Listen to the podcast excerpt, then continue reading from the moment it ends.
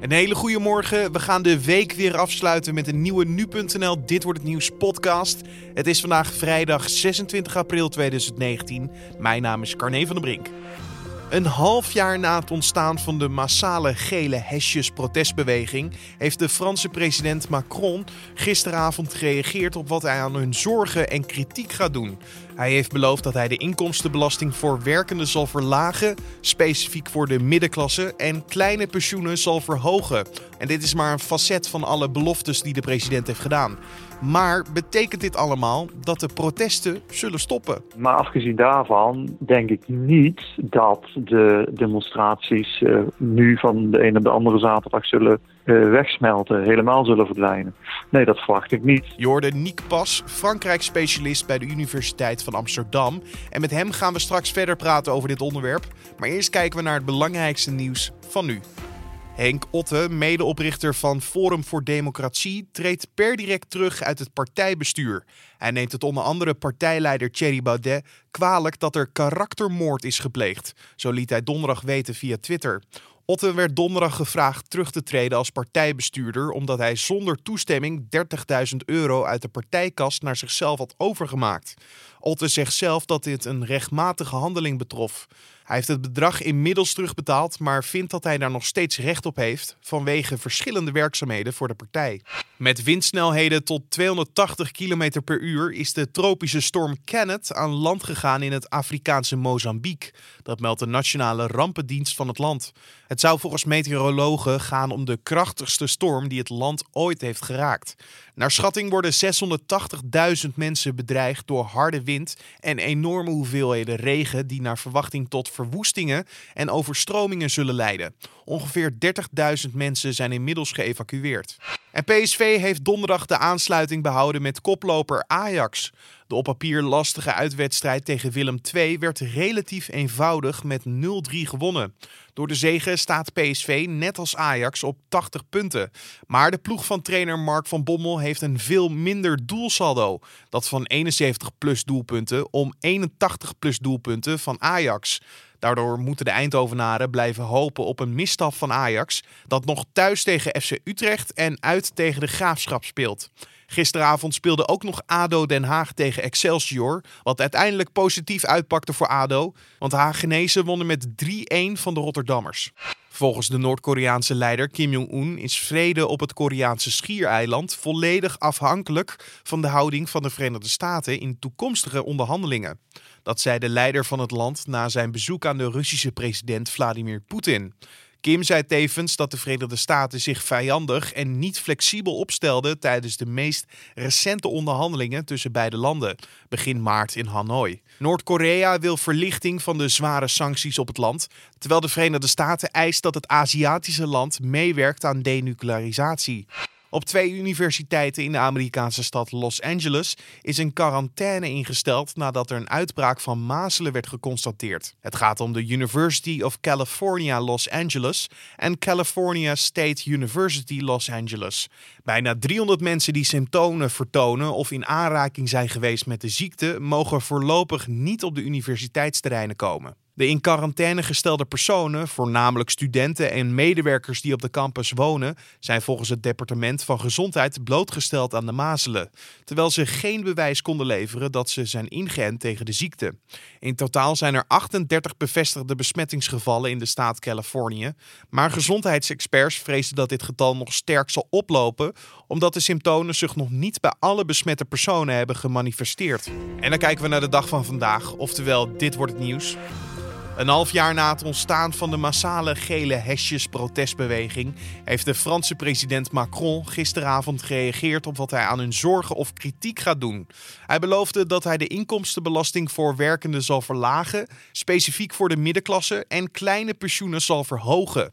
Als compensatie moeten de Fransen wel langer doorwerken om de pensioenen te kunnen blijven betalen. Verder sprak hij gisteren nog veel over het huidige democratische systeem, ongelijkheid en of de politiek het contact met de gewone burger kwijt zou zijn geraakt. Iemand die de hele persconferentie heeft gevolgd is Nick Pas, Frankrijk-specialist bij de Universiteit van Amsterdam.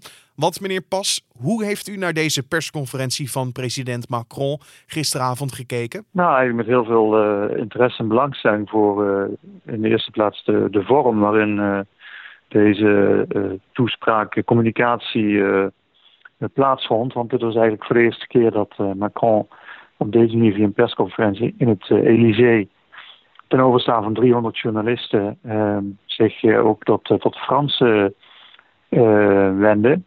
En uh, ja, eigenlijk had hij dat veel eerder moeten doen. Hè. Dus de eerste keer in twee jaar dat hij op deze manier communiceert.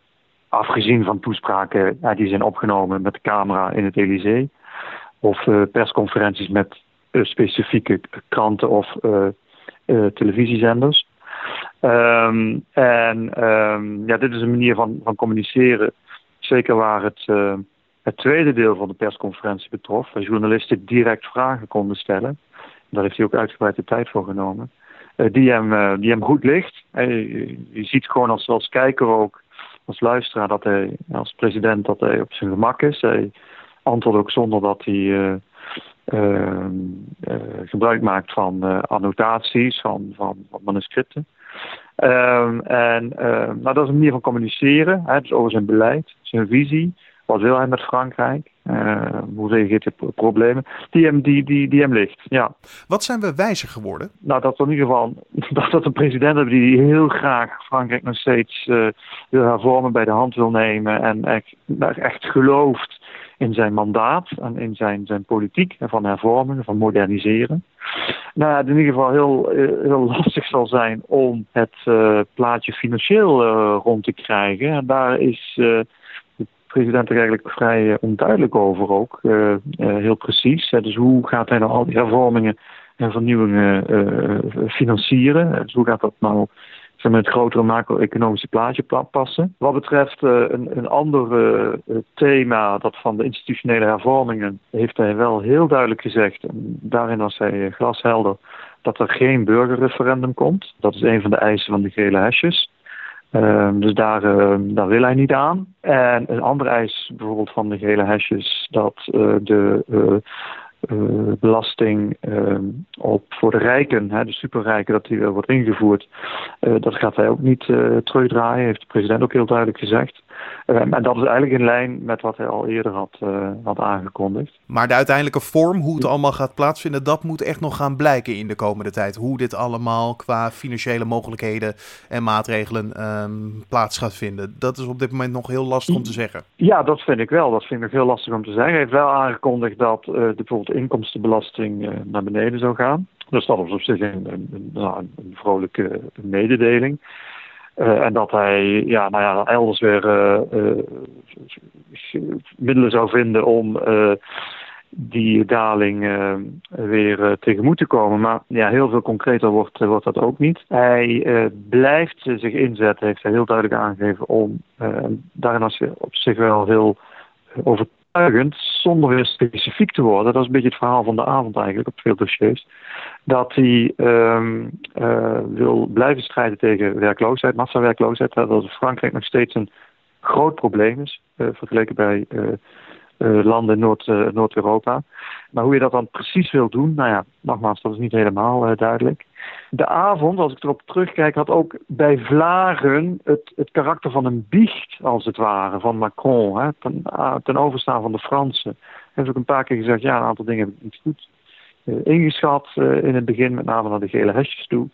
Hij heeft ook erkend dat hij, uh, dat hij, ja, dat hij fout heeft gemaakt. En dat hij heeft geleerd vooral. Hè? Dat hij heeft geleerd in de afgelopen maanden van wat er gebeurd is.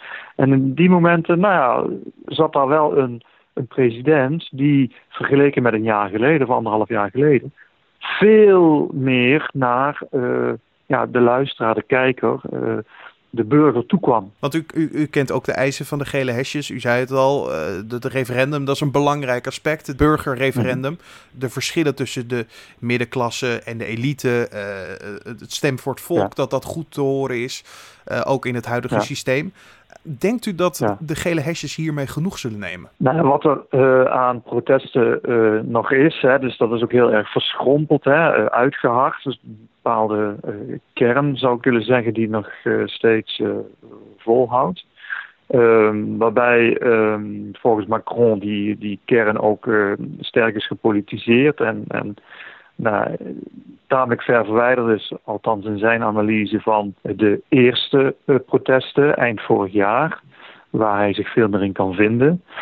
Uh, maar afgezien daarvan denk ik niet dat de demonstraties uh, nu van de een op de andere zaterdag zullen wegsmelten, helemaal zullen verdwijnen. Nee, dat verwacht ik niet. daarvoor zijn zeg maar de, de punten, dus die rijke belasting en het burgerreferendum, die zijn toch te vaak naar, naar voren gekomen. U zei deze week in een interview met het Financieel Dagblad dat de gele hesjes misschien wel een zegen zijn voor Macron. Uh, waarom denkt u dat? Nou ja, een zegen in de zin van dat uh, hij moest natuurlijk reageren eind vorig jaar. Uh, toen kwam hij met mededelingen en tegemoetkomingen in, de orde en grootte van, van 10 miljard euro. dus allerlei nou, koopkracht, fiscale tegemoetkomingen. vervolgens heeft hij als tweede maatregel dat Grand Débat National gelanceerd. Dus dat grote nationale debat, dat drie maanden in totaal geduurd heeft. Um, en wat duidelijk werd in de loop van het debat was in de eerste plaats dat de president weer veel meer dan voorheen uh, nou ja, de Fransen tegenmoet trad, in gesprek ging uh, met, met gewone Fransen, met burgers, met vertegenwoordigers, met burgemeesters, met allerlei groepen die hij voorheen eigenlijk nauwelijks zag, of eigenlijk heel ver van zich vandaan hield. Dus ik denk dat, dat, dat hij daarin een, een, mogelijkheid heeft gezien ook om zijn beleid en zijn mandaat veel duidelijker voor het voetlicht te brengen. Dus in dat opzicht is dat een, een, een ja, als een zegen te beschouwen. Hè? Dus, dus toch van iets negatiefs iets, iets positiefs proberen te maken. En ik denk dat hij daarin geslaagd is dat bleek zeker begin dit jaar ook uit de peilingen waar het ging om uh, populariteit polls. Dus uh, die, uh, die trokken weer wat aan. En zijn populariteit die echt naar beneden is gekelderd eind, eind vorig jaar. nou, die cijfers, die dalende lijn, is in ieder geval tot stand gekomen. Ja, het is natuurlijk nu heel belangrijk voor straks de Europese uh, parlementsverkiezingen. Um, grootste tegenstander, mm -hmm, de, ja. de, de, partij van Le Pen. Um, ja. Dat zal natuurlijk wel spannend zijn. Hoe gaat de peilingen hierop reageren? Zal dit als een grote steun worden gezien voor het beleid van Macron en zijn partij? Mm -hmm. um, maar mm -hmm. resumerend, moeten we dit nou zien dan als een overwinning voor de gele hesjes? Of een overwinning voor het beleid of misschien het presidentschap van Macron? Nou ja, uh, beide. Want uh, kijk, tot zekere hoogte heeft de GLS'beweging natuurlijk gelijk gehaald. er zijn uh, financiële maatregelen genomen. Uh, er is een Grand Débat Nationaal georganiseerd. Hè, dus er is een, de president is uit zijn ivoren toren gekomen. Dat, hè, kun je absoluut op het konto van die beweging plaatsen. Ehm, van de andere kant is deze president ook wel ja, heel uh, slim, uh, negatief geformuleerd zou je zeggen, gehaaid. In ieder geval heeft in ieder ook politieke momentum ingezien. In aanloop naar de Europese verkiezingen uh, komende maand heeft hij dat Grand Débat Nationaal ook gelanceerd. En hij is als het ware al vanaf januari op campagne. Hij is het land ingetrokken, hij is reclame gaan maken voor zijn beleid. En om de hesjes tegen moeten komen, jazeker, maar ook om zijn ja, om de verkiezingen uh, betrekking tot, uh, tot Europa, om die ja, in zijn voordeel te doen laten uitkomen. Want dat heeft hij vanaf het begin gezegd, Emmanuel Macron. De Europese verkiezingen zijn de lakmoesproef van mijn mandaat. die zal en moet zijn partij, La République en Marche, winnen van het Rassemblement National. Dat is een imperatief dat daar moet alles voor wijken. Je hoorde Niek Pas, Frankrijk-specialist bij de Universiteit van Amsterdam. En de reisorganisaties gaan vanaf vandaag al hun Nederlandse vakantiegangers terughalen uit Sri Lanka. Daartoe heeft het coördinerende calamiteitenfonds besloten nadat het ministerie van Buitenlandse Zaken eerder donderdag een aangescherpt reisadvies had afgegeven. Het gaat volgens het fonds om tussen de 300 en 400 mensen die hebben geboekt bij een reisbureau. De Nederlanders kunnen de komende dagen terugvliegen. En verschillende groepen klimaatactivisten van Extinction Rebellion zullen vandaag verspreid door Amsterdam telkens zeven minuten lang een weg blokkeren, met ontregeling van het verkeer tot gevolg. Het doel van de actie is om mensen op deze manier stil te laten staan bij de schade die de mens aanricht aan de aarde, de economie te raken en politici dwingen te reageren. En dan nog even het weer. Overdag zal vandaag vanuit het zuidwesten de zon vaker doorbreken. Het blijft in de middag en in de avond op de meeste plaatsen droog. Alleen in het zuidwesten is er kans op een bui. Het wordt smiddags 16 of 17 graden bij veelal matige zuidwestenwind. En op Koningsdag morgen is het fris met maximaal 13 graden. En er vallen verspreid over de dag buien. En dan nog even afsluiten met vrolijk babynieuws. Want NPO Radio 2 DJ Paul Rabbering wordt voor het eerst vader. Hij en zijn vriendin verwachten in augustus een zoon. Hij maakte dit bekend gisteren op de radio. Om het babynieuws eh, van dit programma, wat een tijdje geleden eh, door jou gebracht werd, Sielke, nog wat extra kracht te geven. Wat? Ik word vader. Niet. Ja. Ja. Paul! Gefeliciteerd, man. Wow. Dankjewel. Dankjewel. Oh, wat leuk. Van harte. Thanks. Ach, ja, na, nou. na al die jaren dat ik op de aarde ben, is het eindelijk gelukt. En ik ben dolgelukkig met mijn vriendin. En eh, ja, het is, we verwachten in... Het is al best wel nou, snel. Volgende Augustus. week. Ja, volgende week. Rabbering had eerst zes jaar een relatie met zangeres Christel. Ongeveer een jaar geleden werd bekend dat de twee uit elkaar waren. Maar wie de huidige vriendin van Rabbering is, en dus de moeder, is niet bekend. Maar vanaf augustus mag de radiomaker dus beschuit met muisjes uitdelen. En dit was dan de Dit Wordt Het Nieuws podcast voor deze vrijdag 26 april 2019. Je vindt de podcast natuurlijk elke maandag tot en met vrijdag om 6 uur ochtends op de voorpagina van nu.nl en in je favoriete podcast app. Laat ons weten wat je van deze podcast vond via een mailtje naar podcast.nu.nl of laat een reactie achter in iTunes. Luister zeker vanmiddag weer naar de Week van Nu. We zullen de week weer voor je samenvatten. Dat in een podcast van ongeveer 30 minuten. En ik wens je natuurlijk vanavond veel plezier tijdens Koningsnacht. Mijn naam is Carne van der Brink. Voor nu een hele mooie vrijdag dus. En tot maandag.